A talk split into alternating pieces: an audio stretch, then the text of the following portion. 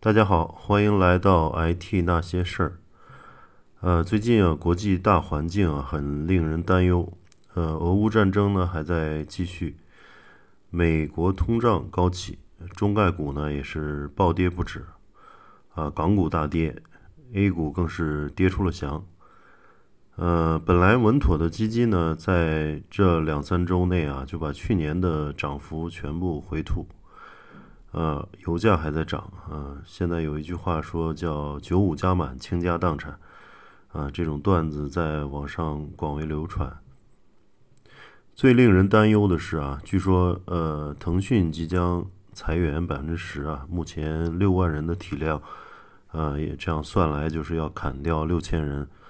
呃，那么滴滴也要砍到砍掉这个诚心优选这个社区团购板块业务。呃，电商里呢，好像除了京东成绩比较亮眼，其他呃也都出现了增长乏力的状况。大家突然回想起来，王兴呃二零一九年的段子啊，他说这个二零一九年可能是可能会是过去十年里最差的一年。但却也是未来十年里最好的一年。嗯，现在，呃，回过头来仔细品品，还真是这么回事儿啊。对于互联网大厂中被授予股份或者是期权的人啊，近期是比较难的。呃，伴随着中概股和港股的大跌，中国互联网公司的股票呢，呃，被百分之五十腰斩的有一大堆。嗯，还有 B 站这种呃脚踝斩的，啊，B 站曾经到一百多啊，现在已经二十了，呃，所以突然手里的股份和期权，嗯，就缩水了好几倍。那么入职时谈的这个 package，顿时就没那么香了。那对于已经解锁的这个期权或者股份的老员工来说，在没有在顶部卖出股票。呃，可能会是一辈子的遗憾，因为这个目前看来重回顶部的希望相当渺茫。因为互联网这个业务增长已经见顶，然后又经过这个这一波的大跌，呃，重新再回顶部，啊，目前看来是不是短时间内内能达到的，甚至呃长时间内也很很难了。嗯，就类似这个呃当年的中石油是吧？能够涨到四十八，然后。啊，现在一直在十块以内，嗯，所以再回到那个原来的位置是非常非常难的。最惨的是啊，以之之前的这个以之前的薪资股票收入预期去消费的人，比如买了更大的房子，承担了更多的房贷，嗯，响应号召生了二胎，呃，如今收入和资产同时缩水，嗯，另外又面临被裁的风险。嗯，所以房子啊、车子、孩子的压力立刻就摆在了眼前。那互联网的高速发展啊，已然落幕。在全球局势不稳定的大环境下，疫情还此起彼伏的情况下，那降低欲望、控制消费才是王道。提到消费主义陷阱啊，不得不提，嗯，不得不提上世纪的著名哲学家马尔库塞。呃，推荐他那本《单向度的人》，嗯，大家可以看一看。呃，这本书呢，就论述了资本主义社会中高度发达的物质文明下，呃，人们虽然生活富裕，但受压抑和异化却更严重了。他是这么说的：，呃，发达工业文明的奴隶是受到抬举的奴隶，但他们毕竟还是奴隶。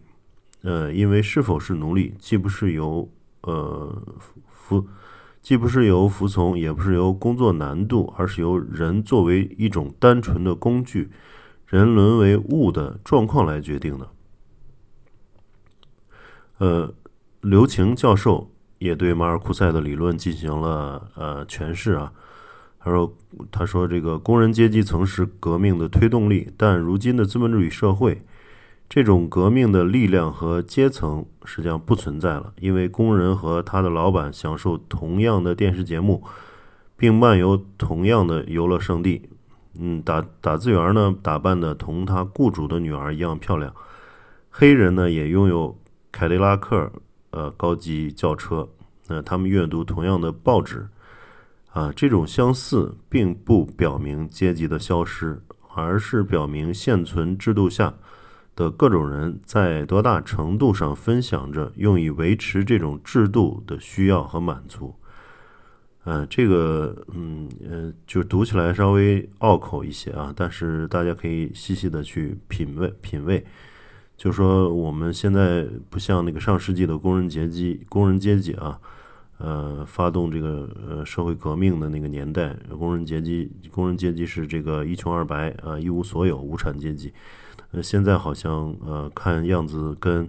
在这个大的消费浪潮下，呃，这个打工的人和工人阶级都拥有了跟老板一样的类似的这个经验，类似的这种商业社会、商业文明。但是这种嗯，商业所呃包装的一个呃一个现实，并不代表这个阶级的消失啊。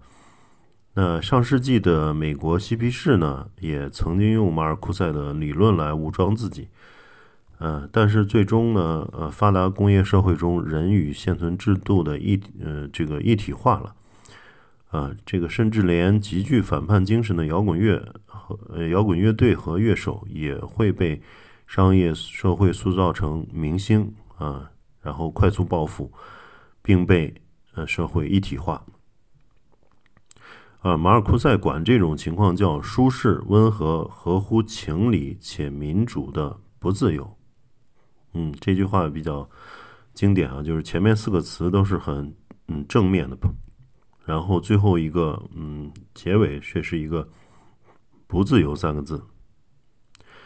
那么如今的内卷也好，还有这个九九六也好，呃，大家疯狂的加班和呃跳槽，然后呃为了挣更多的钱来满足更高的消费欲望。